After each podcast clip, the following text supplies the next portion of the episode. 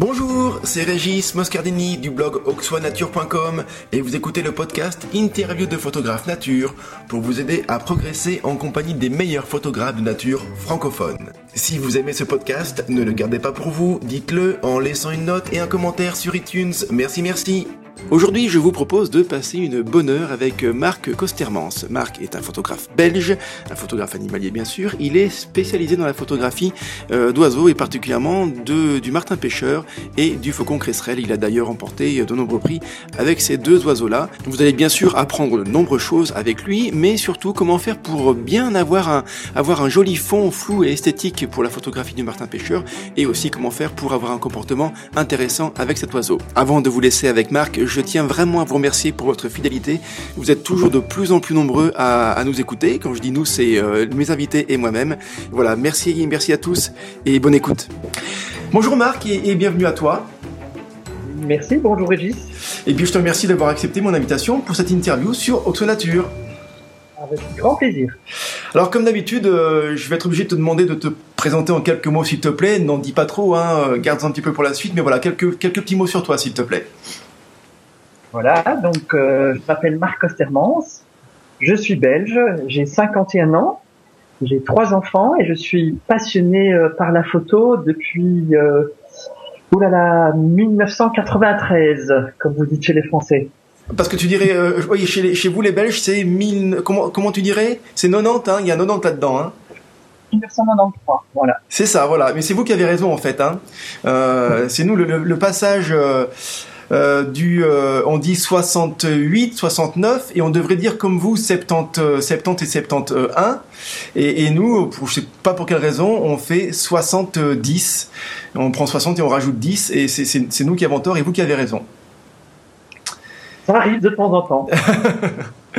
Alors, euh, avant d'entrer dans le fil du sujet, j'aimerais que tu m'expliques euh, la différence euh, entre le statut de photographe en, France par rapport à, celui qui est le vôtre en Belgique, parce que j'ai pu lire que, que tu as été obligé de passer un examen pour pouvoir être photographe professionnel. Alors, c'est quoi la différence entre chez vous et chez nous? Alors, maintenant, c'est différent. Hein. Je t'explique. Moi, j'ai passé mon examen, un examen d'État euh, simplement parce que je faisais des reportages mariage et je vendais de temps en temps des, des images à des revues et on avait besoin d'un accès à la profession euh, exactement, euh, je sais pas, comme un électricien, un plombier. Euh, maintenant, ce n'est plus le cas. Donc, la profession n'est plus protégée comme elle l'était avant.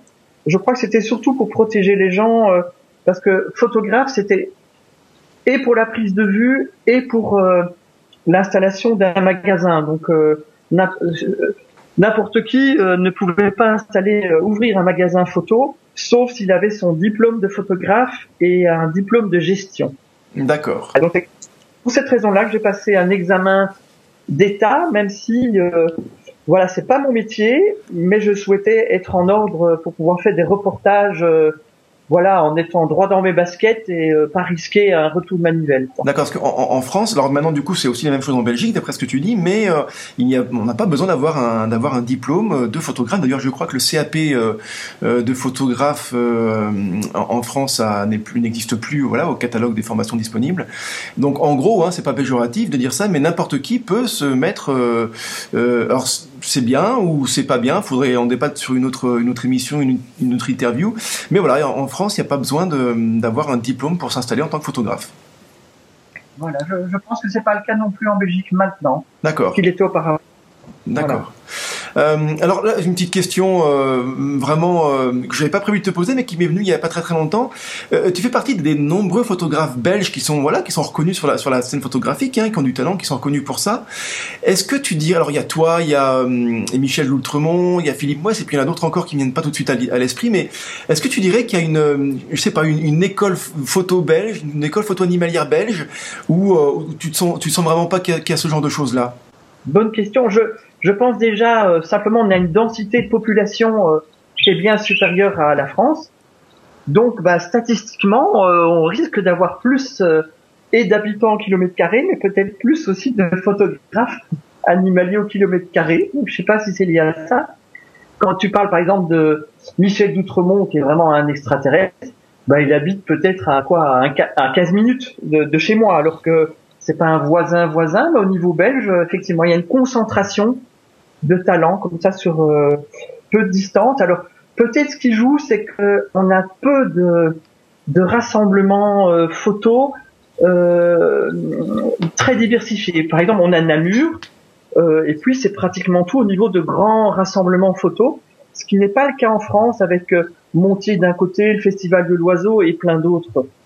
Donc peut-être ce qui fait cela, c'est que ben euh, tous les photographes belges ben, se retrouvent à, à, Namur. Bon, maintenant il y a deux festivals, il y a le Festival Nature de Namur et, et l'Expo Aves, maintenant qui sont scindés en deux, mais les photographes se retrouvent et se connaissent bien entre eux. Quoi. Peut-être ça joue. Mais c'est vrai que je pense que ce que tu dis est juste par rapport à la concentration. Alors peut-être en nombre, vous êtes moins nombreux parce que forcément, euh, je sais pas combien d'habitants en Belgique. Combien d'ailleurs en, Belgique vous êtes 10 millions, quelque chose comme ça? Moins, non? Maintenant, on est à 11 millions. Voilà, 11, voilà, 11 millions. Et nous, c'est 6 fois plus. Euh, donc forcément, euh, je, veux dire, il y a, je pense, plus de photographes en nombre en France qu'en Belgique. Mais le fait que vous soyez euh, rapprochés les uns des autres facilite les échanges. Et tu disais que, que Michel est pas loin de chez toi. Un coup de fil et puis vous pouvez faire une sortie ensemble, vous échangez des astuces, des trucs ensemble. Et ça, ça participe peut-être à, à une progression un peu plus importante que ce qu'on pourrait faire chez nous en France. C'est possible. Voilà. On va vite se croiser. Euh ben, je suis sûr. Bon, là, le euh, c'est fin, fin du mois à Vest, puis le festival en octobre. Ben, je suis, je suis sûr, je vais voir des, des gars comme euh, comme comme Philippe, comme Philippe Moès, euh, Franck Renard, euh, Michel Doutremont et plein d'autres, ils seront là, c'est sûr. Exactement, oui, c'est sûr, ça doit participer à ça, cette, cette espèce d'émulation générale des, des, des, des, photographes belges en, en ce moment. Euh, allez, je saute du coq à l'âne, et, et, alors j'aimerais savoir en quoi ton, euh, ton voyage de noces a été l'élément déclencheur de ta passion pour la photo animalière. Donc je rappelle juste que tu l'as peut-être pas dit quand tu t'es présenté, mais tu aimes la photo depuis très très très longtemps. Mais la photo animalière, c'était un vraiment, euh, c'est parti de ton voyage de noces et, et en quoi? Alors où c'était et en quoi ça, a démarré cette passion chez toi Voilà. Sans, pour faire un jeu de mots, bah, effectivement, notre voyage de noces a été un, déclic au niveau de la photo animalière. Euh, en fait, j'ai reçu à prêter pour notre voyage de noces un 400 mm. Alors, euh, pour les plus jeunes, c'est un 400 mm Leica, mais la mise au point était euh, liée à l'allongement de, euh, de, de, l'objectif. Donc c'était excessivement compliqué, il n'y avait pas une bague tournante, la mise au point, alors que c'est un objectif fixe, c'était lié à l'allongement de... Mais en même temps, c'était une très bonne optique, un 405-6. Bien sûr, on parle de, de l'argentique à, à, ce moment-là. Et le fait d'avoir eu à prêter un 400 mm, pour un voyage de noces aux États-Unis, donc dans les grands parcs animaliers, euh, nature, bah c'est sûr quand on est à Yellowstone et qu'on a 400 mm dans les mains, bah on risque d'y prendre goût et ça a été euh, ça a été mon cas en tout cas. Ouais, je, je comprends. Alors, euh, euh tu, donc tu avais quand même plutôt choisi un, un voyage euh, orienté euh, orienté nature. Hein. T'as pas visité les grands buildings, les grandes les grandes métropoles américaines? Oui, tout à fait. On a vraiment privilégié les grands parcs nationaux voilà, je vais pas tous les citer parce qu'on est resté très longtemps. On est resté 40 jours. Et donc, euh, on a pris un bain de nature. Et bon, j'avais un, un transstandard et un 400 mm. Et, euh, et euh, suite à ce voyage, j'ai acheté mon mon premier réflexe euh, euh, qui était en argentique, un petit Canon 500, un 500, Canon 500, oui 500, c'est ça, et un transstandard ainsi qu'un un 75 300, voilà comme comme premier matériel photo, donc en, en 1993, comme on dit ici en Belgique. D'accord. Et puis après, une fois retour euh, retourné chez toi, tu euh, voilà, tu as démarré à, photographier euh, les, les, animaux qui étaient qui étaient autour, de chez toi. On, on, va y venir hein, par rapport aux animaux qui te passionnent en ce moment et sur lesquels tu travailles beaucoup. Avant ça. tu as longtemps photographié avec un 200 mm hein, qui ouvrait beaucoup à 2.8 je crois. Euh, mais tu, tu, as dit qu'il fallait que tu investisses dans des focales plus importantes. Et j'aimerais savoir pourquoi. C'est que tu étais frustré, de, en gros, de pas pouvoir faire les images que tu avais en tête, ou c'était un peu pour euh, faire comme tout le monde, dans le sens où tu, tu, tu aimais la photo animalière, donc il fallait, euh, il fallait au moins un 300 ou un 400 mm. Qu'est-ce qui t'a fait basculer et passer une focale plus importante? Eh ben, euh, sans doute il y a beaucoup de raisons, mais en même temps j'ai envie de te raconter une petite histoire qui s'est réellement passée dans notre jardin. Donc j'étais effectivement équipé d'un un, un 70-200 de 8 que j'utilisais pour pas mal de reportages. Donc ça c'est très, polyvalent pour des reportages, c'est parfait ça. Tout à fait, c'était un, un, objectif extraordinaire qui a une luminosité, un très bon piqué. Euh, et alors dans notre jardin, on, on, a eu un passage régulier d'un, je sais pas si tu vois ce que c'est un merle leucique. Alors le merle évidemment si, mais alors le euh, pas du tout. Donc si tu veux, c'est une, une, petite maladie qui ressemble à l'albinisme mais qui est différente de l'albinisme. Et là le merle, c'est un merle mâle. Il était un petit peu comme l'aigle américain. Et, et donc euh, il y avait un, un merle totalement noir, mais avec une tête blanche qui venait régulièrement dans le fond du jardin et euh, avec mon, mon 70-200, j'étais vraiment euh, trop loin. Il était souvent au, au, milieu du jardin et euh, j'avais pas de moyen de l'approcher. Et je me suis rendu compte que, suite à cet événement et, bien d'autres, hein, ici c'était une anecdote, que en fait j'avais besoin d'être plus, d'avoir une plus longue focale pour euh, pouvoir fixer l'animal. Alors pour la petite histoire, j'ai j'ai acheté un, un, un 300 f4 euh, Canon, euh, excellent objectif, et un petit peu plus tard un 500 euh, Sigma qui ouvre à 4.5, mais malheureusement le maire l'a dû, je sais pas, est-ce qu'il a dû être attrapé par un chat ou quoi, donc je n'ai jamais pu fixer sur, j'allais dire sur une pellicule, ça c'est en argentique, mais tu vois euh, sur le capteur euh, c'est ce bel oiseau qui est plutôt rare. Quoi. Donc en fait, tu as acheté un objectif pour pouvoir, en gros, aller mieux photographier, en tout cas plus, être le plus proche de ce merle blanc, en, tout cas en partie blanc, mais tu n'as pas pu le faire parce qu'il a disparu avant que tu puisses le faire, quoi. Voilà. C'est ça. Le fait qu'il soit, qu'il y ait une tache blanche, en fait, il est, euh, il attire l'attention des prédateurs. Certainement, oui. C'est un défaut. C'est forcément un défaut, oui faux et euh, pour deux raisons. Simplement, le, blanc, blanc et noir, c'est plus visible, mais aussi beaucoup euh, de prédateurs pensent que il y a une anomalie, donc il a un handicap ou une maladie, donc il est faible, donc il va doublement attirer l'attention. Hum, tout à l'heure, je disais qu'il y avait deux animaux qui te passionnaient particulièrement, deux oiseaux, le martin pêcheur et le faucon cresserelle, deux oiseaux qui qui se ressemblent pas vraiment. Hein. Ils ont ils ont pas la même euh, le même biotope, ils vivent pas au même endroit, ils ont pas les mêmes proies. Et, pourtant, euh, tu es attiré de la même façon chez eux. Et alors, qu'est-ce qui t'attire chez eux? Alors, le martin pêcheur, c'est euh, je trouve c'est le, plus bel oiseau en tout cas que nous avons en Belgique. en France, vous avez la chance d'avoir le guépier, le, le relier que nous n'avons pas. Bon, la huppe facile parfois de passage, mais c'est vraiment anecdotique en Belgique. Donc ben voilà, euh, en termes de vraiment bel oiseau coloré. En plus, c'est un petit peu, euh, euh, je veux dire, le grain pour beaucoup de photographes animaliers, puisque c'est un oiseau farouche, petit, discret. Euh, bon, il n'est pas comme la petite mésange bleue ou charbonnière que, que nous pouvons voir euh, quasi tous les jours dans nos jardins. Et voilà, c'est un oiseau qui me fascine aussi par ses comportements, puisque quand il sort de l'eau, euh, comme il n'a pas de pattes palmées, il sait pas nager, il sort de l'eau quasi en vol. Et je trouve c'est fascinant qu'il qu vole pratiquement pour pouvoir euh, s'extirper de, de l'eau, bon aussi un petit peu avec sa vitesse. Et donc c'est petit à petit que j'ai découvert des lieux euh, près de chez moi. Donc quand on dit près de chez moi, c'est à vol d'oiseau, si je puis dire. On est à, à 10-15 km, pas plus. Je vais pas plus loin pour pour avoir quelques spots pour cet oiseau-là. J'ai fait, euh, bah, sais, énormément de photos de, de Martin Pêcheur et paradoxalement, j'ai énormément de photos de Martin Pêcheur alors que je n'ai jamais euh, approché un nid euh, au niveau spot photo. Bon, j'en ai déjà approché au niveau observation, mais j'étais pas convié à, à faire des photos à cet endroit-là. Euh, donc malgré ça, j'ai beaucoup d'images euh, sur des lieux de pêche. Donc euh, je photographie le Martin Pêcheur exclusivement sur des lieux de pêche et le martin pêcheur est un excellent défi pour le photographe animalier parce que bon, une fois qu'on a des belles images de cet oiseau posé sur des branches, euh, voilà, c'est sympa. Euh, mais passer à un niveau où on veut des actions, des actions en vol, des actions de pêche, des actions de sortie d'eau, là, ça devient beaucoup plus compliqué parce que c'est un oiseau très vif Donc c'est un excellent défi pour le photographe animalier. Tu veux dire que le, martin pêcheur posé sur son perchoir, euh, euh, c'est plutôt facile parce qu'il bouge, bouge pas pour le coup. Donc là c'est assez simple techniquement, mais mais par contre ça devient plus compliqué si on veut euh, sortir un petit peu de la photo classique du, du martin posé sur son perchoir. Euh, il faut juste une petite chose, hein, il faut savoir que le martin pêcheur c'est un excellent indicateur d'un bon état des, des, des eaux bah, des eaux environnantes. C'est-à-dire qu'en gros s'il y a un martin pêcheur dans une rivière ou dans une portion de rivière, ça veut dire que euh, y a du, poisson et que la rivière est pas trop pas trop polluée.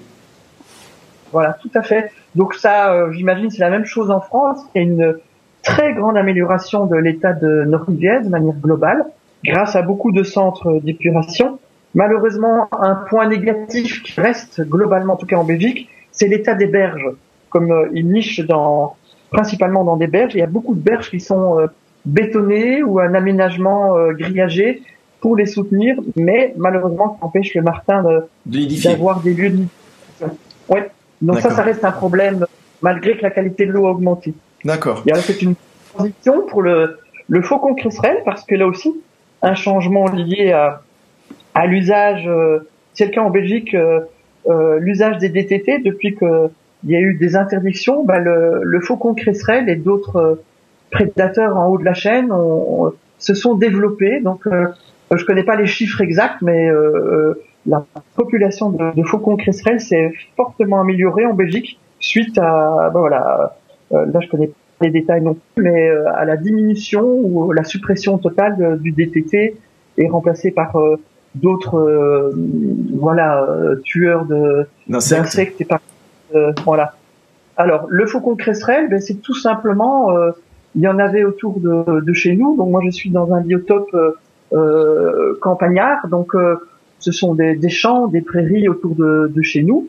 Euh, on n'a pas une grande diversité d'oiseaux, mais je veux dire strictement dans notre jardin, mais avec des passages de, de faucons ou euh, cresserelles ou de buses qui allaient, je veux dire, à l'arrière de notre jardin dans la prairie.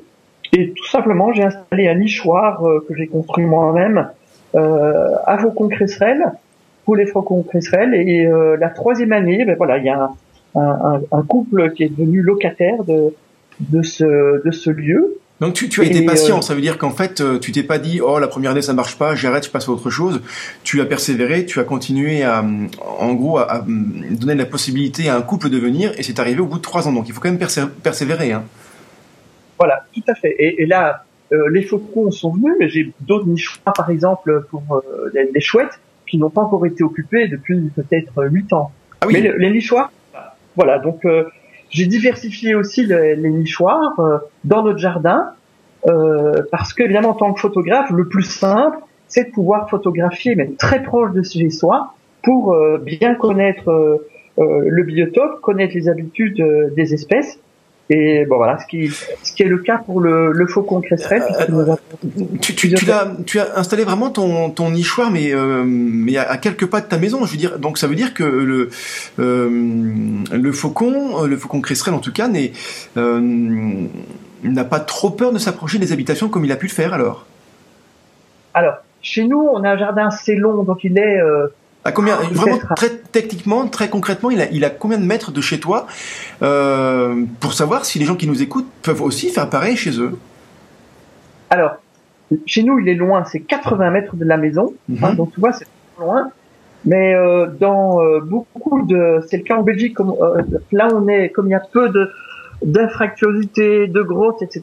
Euh, il y a pas mal de faucons qui vont nicher dans des infractuosités de ferme ou ou de vieux châteaux. Et, et là, c'est à côté des habitants, quoi. Donc euh, ils vont, ils vont euh, euh, accepter le va-et-vient des tracteurs. Il y a beaucoup de faucons cresserelles tout près d'ailleurs des fermes.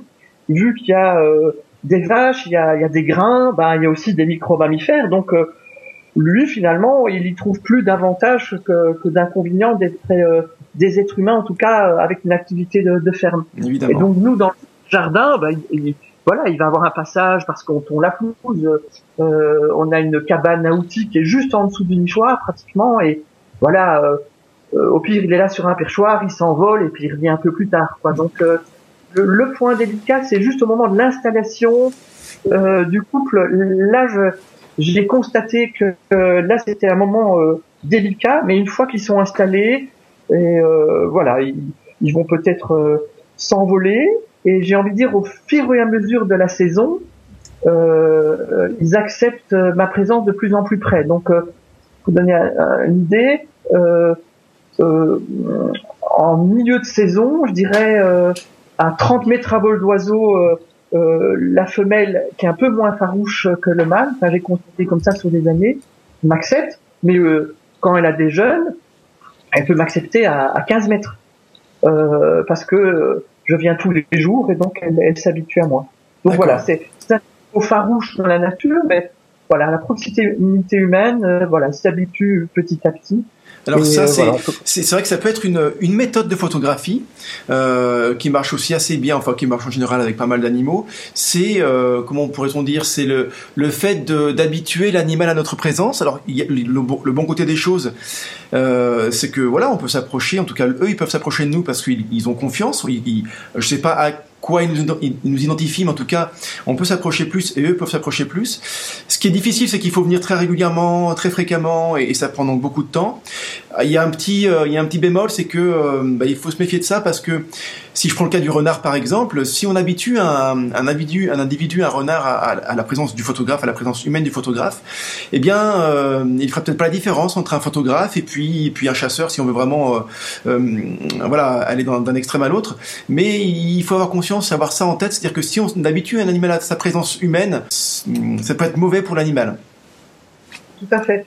Je pense aussi c'est bien de souligner, euh, voilà on peut se montrer de loin et puis d'approcher petit à petit et d'observer les signes de dérangement de l'oiseau. C'est-à-dire si, si par exemple il se nettoie les ailes et qu'on approche et qu'il continue à se nettoyer, on sait que c'est bon. S'il s'arrête, il nous regarde, ben c'est que ça le dérange déjà. Et donc là, il y a respecter l'oiseau et, et peut-être faire quelques pas en arrière et euh, voilà, pour pour pas aller euh, au-delà d'une distance euh, respectable et de sécurité pour euh, pour l'oiseau et pour d'autres espèces. C'est exactement ce que disait Michel Loutremont, d'ailleurs dans la dernière dernier épisode de, de, la série des interviews, il disait la même chose par rapport à, à la chouette, une chouette, j'ai oublié le nom, la chouette lapone.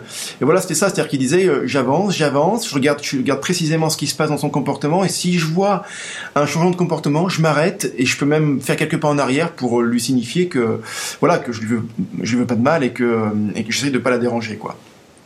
Voilà, et chaque espèce a une distance de sécurité qui est même euh, Alain Balthazar qui fait beaucoup d'approches en, voiture, il expliquait, ben voilà, il y a des, des bus qui sont euh, totalement parano et à 100 mètres elles vont fuir et d'autres à 20 mètres euh, qui s'en foutent comme de l'an 40. Bien sûr. Excuse-moi, mais voilà. C'est ça. Et alors pour le pont, ce que j'ai fait par la suite, j'ai construit carrément un, euh, une cabane à 6 mètres de hauteur euh, à hauteur euh, de du nichoir, mais bon à distance respectable. Donc je suis à, à une distance de 12 mètres de euh, du nid. Hein, là aussi, c'est un point vraiment pour les auditeurs très délicat. La photo au, nid est vraiment euh, euh, délicate et, et, difficile à, à, manier, justement parce que ça peut occasionner du dérangement. Mais là, c'est une cabane avec un, un affût photo, donc je vais juste monter et descendre préférentiellement quand aucun oiseau n'est sur son perchoir, je reste dans mon affût, je ne bouge pas et les oiseaux ne me voient pas du tout. Donc c'est c'est une certaine proximité, euh, mais le la photo auprès d'un nid, c'est vraiment si on ne connaît pas, c'est à proscrire et si on connaît bien une espèce, voilà, elle est acceptable, mais euh, à manier avec grande précaution. parce que le, le, risque, c'est tout simplement le, la destruction de la nichée par le, ou l'abandon de la nichée par les parents. Donc ça peut être dramatique hein, pour une pour une espèce. Tout à fait.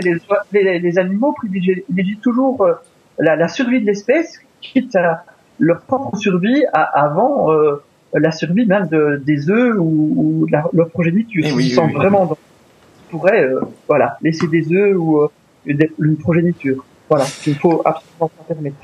Alors on va, j'aimerais qu'on qu'on s'attarde un petit peu, s'il te plaît, sur euh, sur le martin pêcheur, euh, parce qu'on pourra pas traiter euh, comment photographier le martin et, le et le faucon sur une même émission, ça prendrait trop de temps, je pense. Donc on va, j'aimerais qu'on passe un peu plus de temps sur le martin pêcheur. Euh, alors je, voulais te demander, on, voit, tu l'as dit, hein, le, le, le, martin, c'est un animal qui est vraiment couru par les photographes, qui est assez assez présent, donc qui est qui est assez assez courant, et tu l'as tu l'as dit aussi, comme les eaux des rivières sont de meilleure qualité, il y a un peu plus d'individus, donc c'est bah, mieux pour pouvoir les photographier. Euh, et donc, on voit beaucoup de photographies sur Internet, même dans des expositions, dans des manifestations, de Martin Pêcheur. Est-ce que, est que toi, tu, tu essayes de, de, te faire plaisir avant tout, ou, ou au contraire, tu essayes de te démarquer de ce que fait la plupart des gens, de ce que font la plupart des gens. Euh, comment, quelle est ta démarche, toi, par rapport à ça, euh, pour, le, pour le Martin Pêcheur? Alors, j'ose dire que le, mes premières images de, Martin Pêcheur étaient pour me faire plaisir euh, de voir euh, ce bel oiseau. Donc j'ai beaucoup euh, de, photos, on va dire relativement simples, on va dire classiques. Et après avoir réalisé quelques images comme ça, la première saison, eh ben, je me suis posé beaucoup de questions pour dire tiens mais comment je vais faire pour réaliser d'autres types d'images? Alors euh, pour moi, un type d'image, c'était au niveau de la gestion des couleurs. Euh, c'est dire tiens, ben voilà, on voit souvent le martin euh, dans des fonds verts ou plus sombres, et là je voulais diversifier et avoir des, des fonds de couleurs différentes. Ça, je vais expliquer par la suite si ça t'intéresse. Et les comportements, voire voilà des attitudes, des mouvements et là, c'est un oiseau plus compliqué si on veut avoir au niveau du mouvement. Alors, je résume un tout petit peu ce que tu viens de dire, parce que c'est intéressant et ça peut être adaptable à n'importe qui, n'importe quel type d'animal, pardon.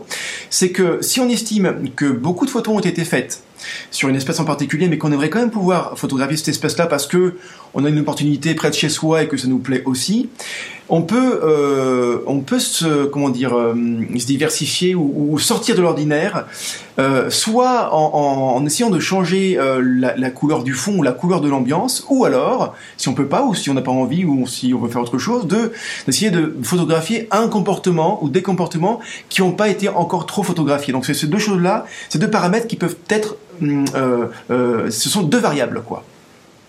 Tout à fait. Alors, je, disais tout à l'heure martin pêcheur, c'est un, oiseau farouche. Donc ça, c'est un inconvénient. Par contre, le tout gros avantage par rapport à d'autres oiseaux, c'est euh, ou d'autres espèces animales, tout simplement, c'est un oiseau euh, qui accepte assez facilement la venue d'un affût photographique. Donc moi, je, je photographie exclusivement avec euh, un, un, affût photo que, que je déplace. là, actuellement, j'ai un affût chaise parce que c'est c'est très pratique.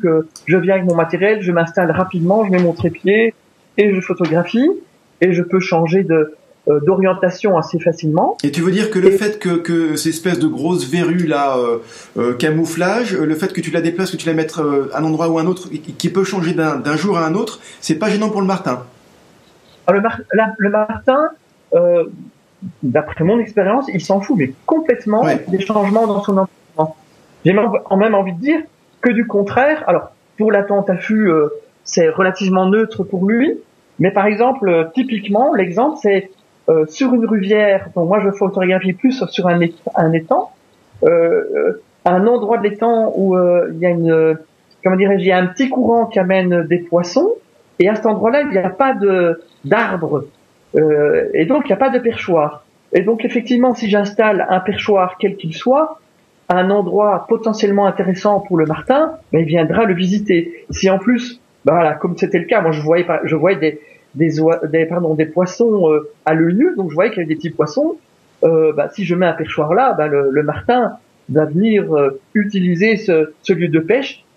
Alors, il vient visiter son territoire, mais ce, un perchoir, euh, je dirais, en une semaine de temps, il va venir être visité. Donc, il faut pas beaucoup de temps pour que le martin euh, situe qu'il y a un nouveau perchoir euh, intéressant dans euh, sur son territoire. Ah, c'est intéressant ça. Il peut être une branche moussue qu'on a choisie. Il peut être pour le gars que certains photographes font ça un appareil, un autre, un deuxième appareil photo sur un trépied et, et le Martin viendra se poser sur, sur l'appareil photo. Enfin, je veux dire, on peut. C'est ça qui est paradoxal. C'est un oiseau farouche, mais en même temps très conciliant parce que si c'est un lieu intéressant, alors lui que ça soit une branche moussue ou un appareil photo ou un parapluie ou une bouteille de bière, il, va se poser dessus si c'est un lieu euh, de pêche intéressant. D'accord. Euh, tu disais tout à l'heure par rapport au, au, faucon, il fallait notamment par rapport au, nid, hein, si tu voulais photographier le faucon au nid, le faucon cresserelle, qu'il fallait y aller euh, avant qu'il arrive et, sortir après qu'il soit là, après qu'il soit parti, pardon. Est-ce que c'est pareil pour le martin ou en gros tu peux venir à n'importe quel moment de la journée en faisant abstraction de la lumière hein, du, jour, mais je veux dire, est-ce est qu'il y a un moment particulier pour aller se, se mettre dans sa petite tente à ou pour s'installer dans, dans, son sous sa petite cache ou euh, voilà est-ce qu'il y a une règle par rapport à ça?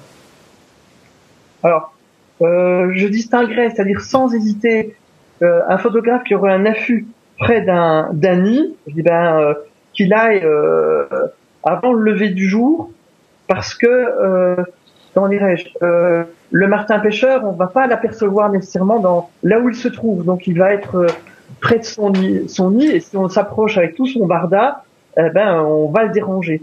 Ce qui n'est pas le cas avec mes faucons puisque j'ai un perchoir qui est bien dégagé, donc je je vois le perchoir de loin. Avec le martin pêcheur, il peut être un peu n'importe où. Euh, donc près du nichoir, euh, près d'un d'un lieu de nidification du martin, je dirais, il faut faire exclusive, très attention et euh, faire le moins de dérangement possible. Par contre, sur un lieu de pêche, ben, le fait d'arriver, ben, on va faire fuir le martin s'il est là. Donc, euh, il nous voit de loin, c'est-à-dire dès qu'on est à, je sais pas moi, à 50 mètres de distance, euh, euh, c'est le cas pour moi. Ben, euh, au moment où j'entends le cri, ben, c'est que il voilà, il pousse un, un, un cri d'alarme pour dire tu me déranges et il y a danger. Voilà, c'est déjà trop tard. Mais moi, je l'ai pas vu. Je, on, on l'entend, on voit son vol. Donc on s'installe et puis là, euh, si c'est un lieu intéressant, il va revenir euh, une demi-heure, une heure plus tard. Oui, donc euh, voilà, on, on peut venir, on, on, peut venir sans problème. On n'est pas obligé de, de, venir très tôt, très tôt le matin ou de repartir très tard le soir. En tout cas, sur un site de pêche, il euh, n'y a pas, il a pas de souci de ce, ce côté-là. Moi, je confirme ce que tu dis. Hein. Je l'ai vécu il y a pas très longtemps. J'étais en train de photographier, j'étais allongé et j'ai photographié en bord de rivière euh, des, des bergeronnettes euh, grises et j'étais à l'attente. Hein, il se passait pas grand-chose et puis tout à coup, j'ai vu une espèce de flèche bleue passer, passer devant moi et elle s'est posée. Elle, quand je dis elle, c'est le Martin pêcheur évidemment. Et il s'est posé peut-être à, quoi, à 5 mètres de moi sur un perchoir. Alors évidemment, j'ai pas bougé parce que j'étais, je pouvais pas faire autrement et puis il y avait pas grand-chose à faire sauf à le regarder. Je l'ai regardé il est reparti peut-être au bout, de 5-10 minutes. Mais, euh, j'étais pas forcément très très bien camouflé. Hein. J'étais juste allongé avec une toile de camouflage euh, sur l'appareil un petit peu sur moi. Mais c'était pas énorme, quoi. Hein. Euh, mais il était là. Il était à 5 mètres. Donc c'est vrai que. Est, comme tu dis, il est, il est, certainement farouche. Il part dès qu'on arrive. Mais une fois qu'on est installé, il peut se rapprocher assez, assez près. Voilà. Et donc je parlais au niveau fond de couleur. Alors, fond, oui, je venir. Fond de couleur. Donc si on veut un petit peu se démarquer de, de, ce que font en gros tout le monde, comment on peut changer un petit peu ce fond de couleur? Comment tu fais? Donc comme justement ce que j'ai dit précédemment, si on a un lieu dégagé, que ce soit sur une rivière euh, ou un, canal ou, euh, un étang, euh, quand je dis dégagé, c'est sûr que installer un perchoir euh, juste à côté d'un arbre, ben à moins que ce perchoir soit beaucoup plus intéressant pour Martin, mais la probabilité qu'il qu veuille tout d'un coup euh, euh, sur ce perchoir plutôt qu'une des branches de l'arbre est, faible, tandis que si c'est le seul lieu d'arrêt de euh, d'observation à 30 à 30 mètres de distance d'un autre, d'un arbre ou d'un arbuste, ben c'est sûr que c'est beaucoup plus intéressant. Mais si c'est dégagé, mais en fait on peut aussi on peut donc installer le perchoir un mètre à gauche, 5 mètres à droite, justement en fonction du fond. Donc je vais donner un exemple. Euh, euh, en fin d'automne, euh, là où je vais faire des photos, il y a une butte avec un, je sais pas ce que c'est comme type de, sapin, et qui laisse, qui fait, toutes ces épines sont tombées et sont un peu un brun orangé qui est pas mal du tout. Mais cette butte, quand elle est, créée, elle est éclairée et que c'est le fond le, de, de, de, la photo, ben ça va donner un, un, un orangé euh, euh, brun clair orangé suivant euh, la luminosité, suivant que le soleil vient directement dessus ou pas, et ça va donner un fond euh, qui est une tapisserie. Et, et, le perchoir sera mis euh, dans la direction de, de, ce fond qui a été euh, qui, est, qui, est, très intéressant. Alors ça, ce, fond, ce fond-là, il, il, il, est euh, évidemment, hein, il est très flouté par rapport à la grosse ouverture que tu vas utiliser, mais euh, donc on verra pas les épines une à une, mais ça va être une espèce, voilà, comme tu l'as dit, de, de tapisserie floutée, mélangée de ces couleurs-là. Voilà. Et donc là, tout d'un coup, ben voilà, c'est, on voit une photo de, de, Martin, mais toute simple, où il est sur un, un fond uniforme, comme ça, orangé. J'ai fait la même chose avec un arbre euh, qui a les feuilles, euh, je me souviens plus son nom, qui a les feuilles, mais vraiment rouge, vif en, à l'automne. Et comme le martin était à l'ombre et l'arbre au soleil, j'ai dû surexposer. Le fait de surexposer, le rouge il est devenu rose au niveau du fond. Et donc tout d'un coup, j'ai des, des photos de Martin Pêcheur sur un fond rose. Et, et à l'origine, c'est juste un rouge qui a été éclairci euh, à la prise, dès la prise de vue. Donc en fait, la, surexposition, tu l'as faite pour avoir euh, le martin pêcheur bien exposé. Donc tu avais le martin bien exposé et le fond surexposé, ce qui a donné une couleur un peu inattendue, quoi.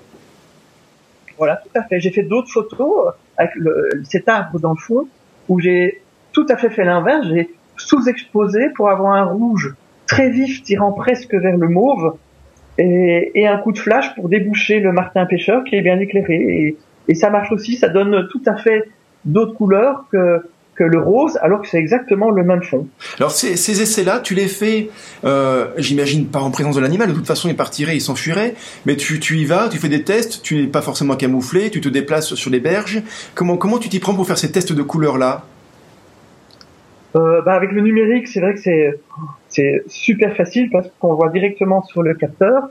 Après, euh, ben, le photographe euh, qui est un petit peu habitué, il sait directement euh, que euh, si le sujet principal va être à l'ombre et que on veut qu'il soit bien éclairci, on va surexposer l'oiseau et donc le, le, fond va devenir plus clair. Enfin, je veux dire, c'est quelque chose qu'on qu'on sait très bien. Donc après, intuitivement, enfin moi je photographie le, le, perchoir. Après, si le perchoir il est clair, ben je sais qu'il va être plus clair que l'oiseau. Si c'est un un, un brun foncé, bah là il va être un peu plus sombre. Si c'est une mousse, là ça correspond plus ou moins euh, à, à, à l'oiseau, quoique ça dépend si c'est éclairé par le soleil ou pas. Donc je dirais intuitivement, c'est comme si on intègre, ah oui là ça va être plus un, là ça va être moins un tiers. Là, tu vois ce que je veux dire? D'accord. Là c'est l'expérience quoi. Hmm. Oui, l'expérience et euh, et euh, on se trompe de peu. Donc dès que l'oiseau, enfin moi je fais quelques essais sans l'oiseau et quand l'oiseau est là, ben souvent je corrige, mais on est quoi à un tiers ou un demi euh, IL de différence, mais pas plus. Euh, ce que je voulais faire euh, dans ma tête. D'accord. Donc ça c'était par rapport à la, à la couleur. Hein. Quand on parle de la couleur, c'est pas la couleur du Martin qui, qui elle restera toujours la même. Euh, c'est la, la, la, couleur du fond, du fond évidemment.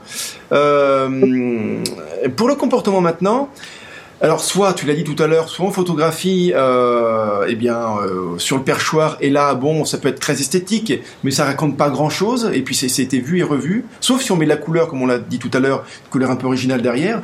Mais pour le comportement, euh, comment faire? Euh, Alors c'est, je pense, assez complexe techniquement, mais voilà, est-ce que tu peux nous dire un petit peu tes, tes, petites astuces à toi? Comment faire techniquement pour pouvoir prendre le martin pêcheur en vol? Parce que c'est ce que tu fais toi.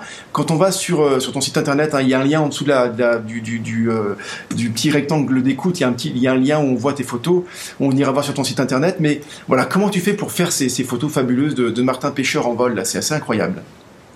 Ah, je vais d'abord dire le, le plus simple euh, qui est valable d'ailleurs pour tous les oiseaux, c'est, euh, en fait, ça paraît tout, bête, mais euh, s'il y a un perchoir, l'oiseau, euh, enfin, et s'il vient sur le perchoir, ben il va venir en volant. Enfin, ça paraît évident. Et donc là, tout d'un coup, on se dit, mais oui, mais si le perchoir est plus petit, allez, je vais dire, euh, comme un parapluie qui a une longue verticale, s'il est planté dans le sol, la verticale est longue, mais la courbure est relativement petite. Ah, imagine qu'on mette une, une, une, petite branche qui est euh, euh, qui a un lieu d'atterrissage horizontal de, on va dire quoi, 20 euh, cm. Ben, l'oiseau va se poser sur 20 cm, mais si on fait une, une, mise au point avant le perchoir, ben, l'oiseau va passer forcément avant dans, le perchoir. dans ce plan, quoi. Hmm. Tout à fait. Et là, on peut dire, tiens, euh, ah ben tiens, j'ai envie d'essayer de l'avoir euh, euh, de face au moment où il se pose sous le perchoir. Là, c'est plus difficile dans le sens que l'oiseau, surtout le martin pêcheur, comme il vole vite, il va toujours euh, euh, faire un, un freinage en, en, écartant ses ailes et il va passer en dessous du perchoir. Donc là, il y a moyen en, en, en baissant son appareil photo bien en dessous du perchoir, en l'orientant un petit peu vers le haut. Donc là, il y a moyen d'avoir des, photos de martin pêcheur quand, quand il freine, on va dire quoi, 20-30 cm avant le perchoir. Ça, c'est une façon de faire. Et là, je fais un pré-réglage, même, même en ayant des autofocus rapides. Là, il faut pas se leurrer. Euh, un autofocus ne va jamais attraper euh, euh, juste ce moment qui va très très vite. Donc, donc tu, là, fais, tu fais la mise au point euh, avant manuellement, avant le. Donc en gros, dans le viseur, ton perchoir il est flou. Oui. Alors, je idéalement. Alors ça dépend si je veux. Euh, je vais passer juste en dessous du perchoir si je ne veux pas avoir le perchoir. D'accord. Donc je vais mettre un. Moi je le fais ça très manuellement, tu vois, euh, façon très simple. Je vais mettre un, un bâton, une branche qui est, qui est dans la nature. Hein, je ne vais même pas me trimballer avec ça. Je vais mettre un bâton tout droit, euh, euh, je sais pas moi, 30 cm avant le perchoir. Je okay. fais la mise au point sur ce, ce bâton-là. je débranche mon autofocus. et puis euh, j'enlève le bâton et puis le martin pêcheur va passer par là. Alors cet appareil photo, moi 9 fois sur 10, il est commandé à distance par un déclencheur souple et euh, ce qui me permet, euh, ce qui permet euh, d'avoir un appareil qui est pour la prise de vue en vol parce que je vais avoir peut-être un bon vol ou une photo sur je sais pas, parfois 10, 20 venues sur le perchoir, donc il y a beaucoup de déchets et un autre euh, un autre appareil dans dans le euh, que j'ai dans mon affût pour pouvoir faire des photos où il est posé. Ou sinon, ça serait un peu frustrant de euh, tu vois de passer des, de nombreuses séances sans, sans rien avoir. Enfin, donc ça c'est bon. J'utilise souvent deux boîtiers. Un pour euh, la prise telle quelle avec un comportement, bah oui, qui peut toujours sub, subvenir. Donc il, il vient, il, il, se nettoie les ailes, ou il y a une, une, pêche où il est en train de manger ou euh, un deuxième martin qui vient, c'est plus rare, mais bon. Euh, et euh, tandis que l'autre boîtier est orienté vers un endroit, euh, soit comme je te dis, euh, euh, dans le sens de la venue, donc face à l'oiseau. Le plus facile, je dirais, premièrement, je dirais, c'est de côté. Donc s'il vient vraiment d'un lieu précis, fatalement il viendra d'un des deux côtés. Bon, choisit un des deux côtés où par observation on a observé qu'il vient plus facilement de ce côté-là. Et de nouveau, à, on peut le faire à 30 cm du perchoir, à, à 50 cm. Plus on s'éloigne du perchoir, plus c'est difficile évidemment de prévoir euh, le, le, le, la direction, tu vois, le, le lieu de passage. Si on pose un perchoir à un mètre de la mangeoire, ben, il y a des oiseaux qui vont faire le trajet entre la mangeoire et le perchoir. Et donc, c'est comme ça que beaucoup de photographes font des photos d'oiseaux en vol. Euh, euh, à cet endroit précis où, euh, où, il y a une prise au point. C'est voilà. Je dirais c'est une face facile sans disposer de matériel performant. Oui, sans, sans, sans avoir de, de, de, de déclencheur euh, infrarouge, de déclencheur euh, voilà, de, de piège photo, sans, sans avoir ça, on peut faire des choses très intéressantes avec un petit peu d'astuces comme tu l'as dit. Euh, Est-ce que tu est-ce que tu euh, est-ce que tu fermes un petit peu le diaphragme pour euh, bénéficier d'une profondeur de champ un peu plus importante euh, ou tu vas privilégier quand même la vitesse de déclenchement? Enfin, je veux dire vitesse d'obturation. Oui, oui. Euh, la grande question en vol chaque fois, c'est euh, effectivement pour avoir euh, toute la netteté sur l'oiseau. Alors Martin Pêcheur, alors quand il ralentit, ça va un petit peu mieux, mais sinon quand il a un vol rapide si on veut l'avoir parfaitement net, on doit atteindre des vitesses au-dessus du 2 millième de seconde. Et, et Donc ça, problème, ça peut être assez difficile à, à, avoir, même en pleine journée. Le 2 millième peut des fois être un peu difficile à avoir. Voilà, et comme en plus le martin, il est souvent à l'ombre, donc si on est au 2 millième à l'ombre et on ferme en plus, euh, euh, tu vois, l'objectif à, à, des 5, 6 ou voire 8, eh ben là on est obligé de monter tellement en ISO que... Voilà, mis à part des, voilà, des, des, des, tout bons boîtiers.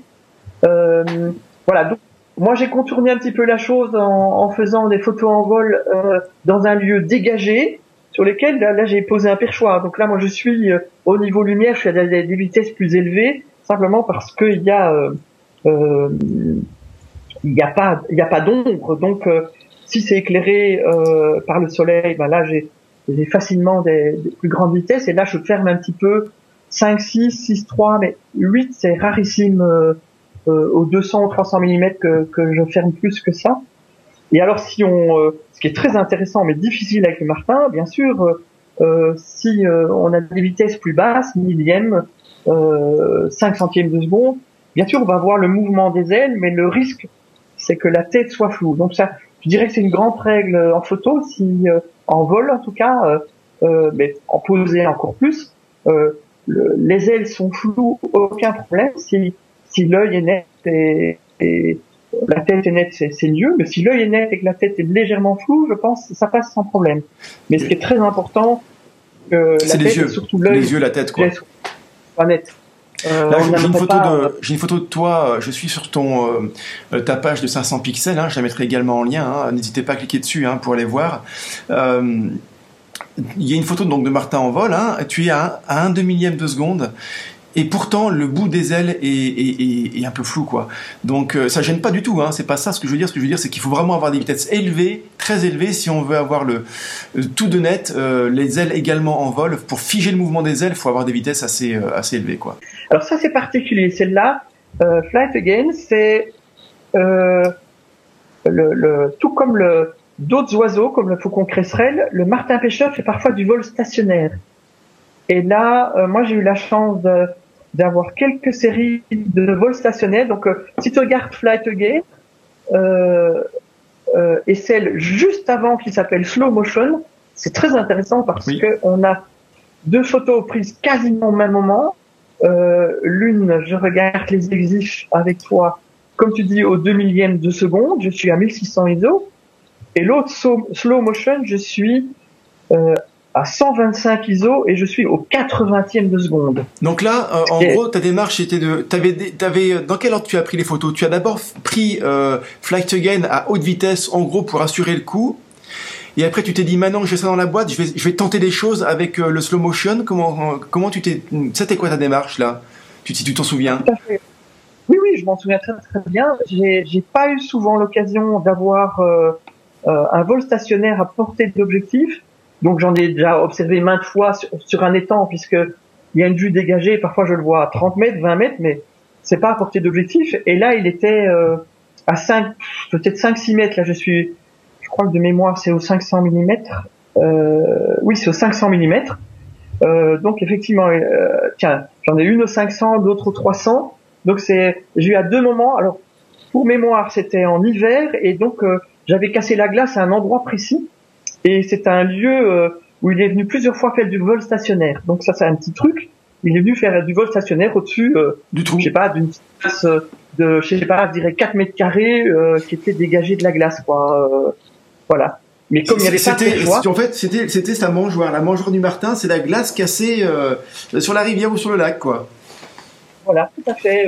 et c'était la, la fin d'un, c'est là où l'étang le, se déverse, si tu veux, dans une rivière et et donc ça génère un petit peu de mouvement et, et donc j'ai juste un peu plus dégagé, dégagé euh, euh, de la glace qui était déjà épaisse et là j'ai eu plusieurs vols stationnaires et quand j'ai essayé euh, au 4 millième de seconde, au 2 millième, au 2500e, et ben j'ai progressivement diminué la vitesse pour avoir des effets totalement différents et la plus basse vitesse je pense c'est celle-là c'est 80e de seconde. Ouais, donc là, tu as quand même réussi à avoir la, tête nette et c'était une sacrée, euh, une sacrée prouesse. Euh, bravo, Marc. Euh, bien, bien, joué pour ça. Donc vraiment, je, vous invite, hein, vous qui nous écoutez, à aller voir le, site de Marc. Hein, il y a le lien en dessous. Hein. Est-ce que, est-ce que tu as prévu de faire une exposition bientôt ou est-ce qu'on pourrait te rencontrer là dans les, on est au mois de septembre 2015. quelle est ton actualité dans les six mois qui viennent? Alors il y a euh, ben, très bientôt, donc il y a le pour euh, Ami Belge Festival Nature Namur, donc il y a il va avoir avec ces festivals nature. Donc cette année j'expose au Festival Nature Namur, donc euh, du 10 au 18 octobre, et je serai donc sur le lieu principal, donc qui est dans la salle, je veux dire le hall avant le, le, cinéma, donc sur Namur. donc là j'aurai une expo qui s'intitule Envolée lumineuse, et donc où c'est soit euh, euh, le mouvement et ou la lumière. Donc c'est vraiment, il y a beaucoup de photos prises à contre-jour avec du mouvement voilà, dans, dans cette expo qui aura lieu à Namur. Marc, avant de, avant de te laisser, j'ai une petite dernière question pour, euh, euh pour toi qui va forcément intéresser pas mal d'auditeurs. Euh, donc, je crois savoir que tu es le, eh bien, la, seule personne francophone actuellement qui, qui, euh, qui propose, qui organise des, euh, des, des, voyages pour aller euh, en Hongrie chez bah, le, super célèbre photographe Ben Maté, ou Ben Maté, je sais pas trop comment il faut dire. Est-ce que tu peux nous en parler un peu plus, s'il te plaît, de, de, de ce que tu fais là avec lui? Alors moi j'ai eu la chance d'y aller la première fois en, 2009 et très peu de francophones y allaient. Euh, et c'est suite à, mon premier séjour que lui m'a proposé, tiens, es-tu intéressé d'amener euh, des groupes et euh, de bénéficier du, voyage? Et ce que j'ai trouvé évidemment très intéressant. Et euh, il pousse de plus en plus à ce que des groupes cohérents débarquent, notamment pour la langue, parce que de se retrouver à 6, 7, 8 photographes euh, francophone plutôt qu'un hongrois, euh, un roumain, un tchèque et, et un danois. Euh, et aussi euh, pour pouvoir faire l'interface, c'est-à-dire beaucoup de photographes qui souhaitent partir là-bas, en fait, ont 36 000 questions à poser sur le matériel, sur euh, comment prendre l'avion, comment prendre le matériel dans l'avion, euh, quels vêtements prendre. Et donc, bon, j'ai déjà fait neuf séjours d'une semaine là-bas en Hongrie chez chez Bense et euh, c'est avec beaucoup de plaisir que j'y retourne chaque année. Alors, euh, le seul francophone, peut-être qu'il y en a, euh, il y en a en Suisse qui, qui, font des voyages, mais pour le moment, euh, euh je dis bien à ma connaissance, je, je connais pas, j'ai pas un nom comme ça qui me vient dire ah oui un tel il fait régulièrement des, des voyages. Donc on est un petit groupe de francophones pendant une semaine où on fait, voilà, il y a généralement de 12 à à 17 affûts photographiques dans des conditions extraordinaires qui sont à disposition. Alors donc tu, tu organises ça. Euh, alors de manière très terre à terre, combien ça coûte? Combien de temps vous partez? Euh, Comment on fait pour te contacter si on est intéressé? Comment Quelles sont les, démarches là à faire? Alors combien ça coûte déjà? Alors quelqu'un qui voudrait y aller en direct chez Bense, euh, malheureusement il a augmenté son tarif. C'est 295 euros par jour par personne, donc 295 en direct. Par contre, de passer en, groupe, euh, c'est moins cher. Donc c'est 275, donc 275 euros par jour par personne. Donc quand je dis par jour par personne, tout est compris. Bien sûr, c'est en pension complète. Euh, on a un guide sur place qui nous conduit euh, à 4 heures du matin, qui vient nous chercher quand on souhaite après un petit coup de téléphone en absence et il nous rappelle. Parce que la lumière n'est plus bonne, parce que on, veut rentrer. Donc tout est fait pour le photographe. Il y a des frigos ouverts où on se sert pour manger à l'heure qui nous convient en, journée. Ce sont des, des, affûts 3 étoiles. Hein. Ah oui, il y a beaucoup d'affûts 3 étoiles, dont un, je dirais, 5 étoiles, qui est certes deux affûts qui sont euh, sous l'eau, c'est-à-dire on est euh, assis dans un fauteuil de ministre euh, et on est euh, sous l'eau, un petit peu là, une vue comme dans un, un, affût flottant, pour ceux qui en ont fait, si ce n'est que là on est au sec, et Ben a, a prévu un système de tuyauterie pour amener le poisson, donc il y a régulièrement des, pêches à portée d'objectif, parfois tellement proches que moi il m'est arrivé de, de, photographier, bon là c'était en hiver, euh, je voudrais pas tromper euh, les photographes en disant qu'il y a ça en été, mais en hiver j'ai photographié des, pigarques euh, au 16 mm, donc tu vois tellement ils étaient proches quoi. Ouais, c'est, c'est, Et puis même au-delà de la photo, des conditions d'observation qui doivent être, euh, qui doivent être vraiment, vraiment géniales. Euh, combien, alors combien de temps c'est quoi? C'est, euh, c'est une semaine j'imagine?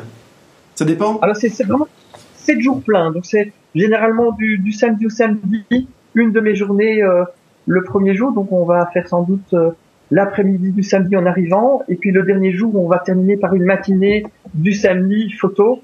Donc je pousse les gens à prendre un avion le, matin pour y aller et retour le soir. Euh, généralement, c'est chouette les, les horaires d'avion de, de, Paris ou de Bruxelles, euh, voire de Marseille, euh, correspondent plus ou moins pour Budapest. Donc voilà, on s'arrange pour faire le, le, trajet ensemble sur place avec un petit minibus pour le transfert de l'aéroport. Et sur place, je dirais qu'il y a facilement en une semaine entre 40 et 50, allez, parfois un pic 60 espèces dans des bonnes conditions photographiques en une semaine, ce qui est vraiment, ce qui est pas mal. mais surtout, bon, je, suis sûr que quelqu'un qui fera un affût flottant, il y a plus de diversité. Ce qui est étonnant, c'est qu'on peut avoir ici, on a des chaque session, on a des, des rapaces comme des bus, des autours éperviers, en passant par des des reliers. Il a cinq affûts à relier cette année.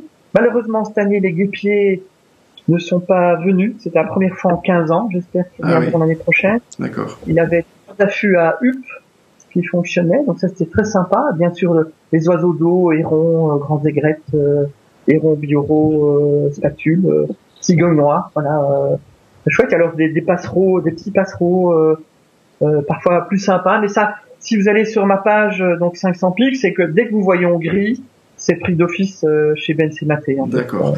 Euh, quel est le prochain, le prochain départ, le prochain voyage? Est-ce qu'il y a encore des places Il faut te contacter par mail? Comment, comment, comment on fait?